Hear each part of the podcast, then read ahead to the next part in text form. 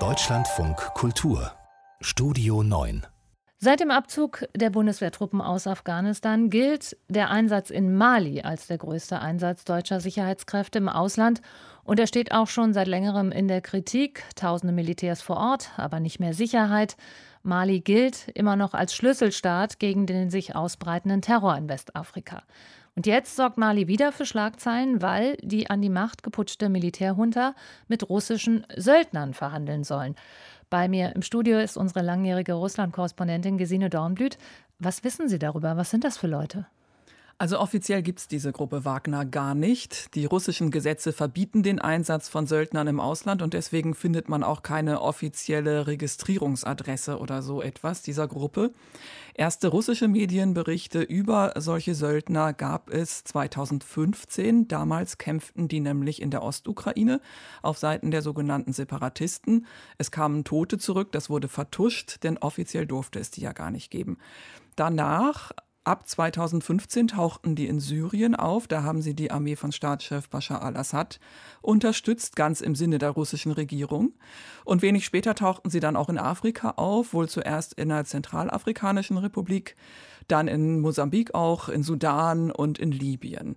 Und über diese Leute selber weiß man, das sind oft ehemalige Angehörige der russischen Armee.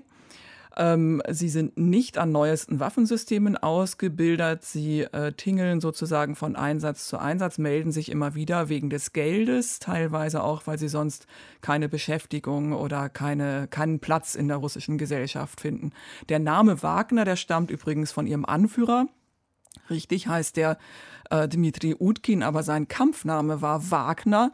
Er soll eine Vorliebe für die Ästhetik des Dritten Reichs haben und für den deutschen Komponisten Richard Wagner. Hm. Sie sagen, offiziell gibt es die Gruppe gar nicht, aber gibt es denn irgendwelche Belege, dass es sie eben doch gibt? Ja, also am meisten hat da ein internationales Recherchenetzwerk recherchiert, das heißt Conflict Intelligence Team und die machen, was man heute so macht, wenn man was rauskriegen will. Die machen Datenjournalismus, sie analysieren öffentlich zugängliche Quellen, das sind zum Beispiel lokale Medienberichte aus afrikanischen Ländern, das sind aber auch Spuren, die die Kämpfer in ihren Social-Media-Accounts hin hinterlassen haben. Ich selbst habe mal mit einem Priester in Moskau gesprochen, der einen Wagner-Kämpfer beerdigt hat, der in Syrien umgekommen war. Das sind die Spuren und zahlreichen Hinweise, die man hat. Vor-Ort-Recherchen sind gefährlich. Drei russische Journalisten sind 2018 ums Leben gekommen in der Zentralafrikanischen Republik, als sie dort recherchieren wollten zu den Spuren von Wagner und zur Tätigkeit dort. Es gibt aber auch einen UN-Expertenbericht vom Frühjahr 2021 zum Einsatz von Wagner der Gruppe Wagner und die wird dann namentlich auch so genannt in der Zentralafrikanischen Republik. Und da äh, sprechen die UN-Experten davon, dass sie alarmiert sind über die zunehmende Rekrutierung vor allem russischer Söldner in Afrika. In welchem Verhältnis steht diese Gruppe Wagner zur russischen Regierung? Naja, offiziell gibt es ja keine Verbindung. Die russische Regierung dementiert diese Verbindungen immer. Putin hat zum Beispiel, als er angesprochen wurde, auf die russischen Kämpfer, die Wagner-Kämpfer in Libyen gesagt, selbst wenn es dort russische Staatsbürger gibt, dann vertreten sie nicht die Interessen Russlands und bekommen kein Geld vom russischen Staat. Das ist die offizielle Seite. Aber, also der Finanzier dieser Gruppe, Jewgeni Prigozhin heißt er, der hat beste Beziehungen zum Kreml. Er heißt Putins Koch, weil er seine Karriere als Caterer begonnen hat. Inzwischen hat er umfangreichste Lieferverträge für die gesamte russische Armee. Es gibt ein Video, das zeigt diesen Prigozhin zusammen mit dem russischen Verteidigungsminister und dem libyschen General Haftar in Moskau an einem Tisch. Der besagte Wagner, also Utkin, der Chef dieser Truppe, der wurde von Präsident Putin mit dem Orden Held Russlands ausgezeichnet. Es gab auch mal Recherchen der Agentur Reuters darüber, dass ähm, Kämpfer, die aus Syrien und Libyen zurückkamen, in einer Petersburger Privatklinik kostenlos behandelt wurden.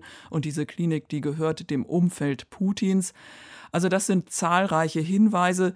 Generell kann man sagen, dass die Wagner-Söldner russische Positionen unterstützen. Einmal die Separatisten in der Ukraine, dann Assad in Syrien, Haftar in Libyen.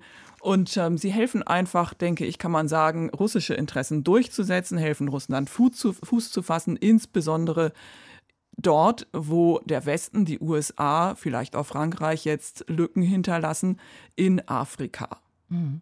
Welches Interesse hat die malische Führung, möglicherweise mit dieser Söldnergruppe zusammenzuarbeiten?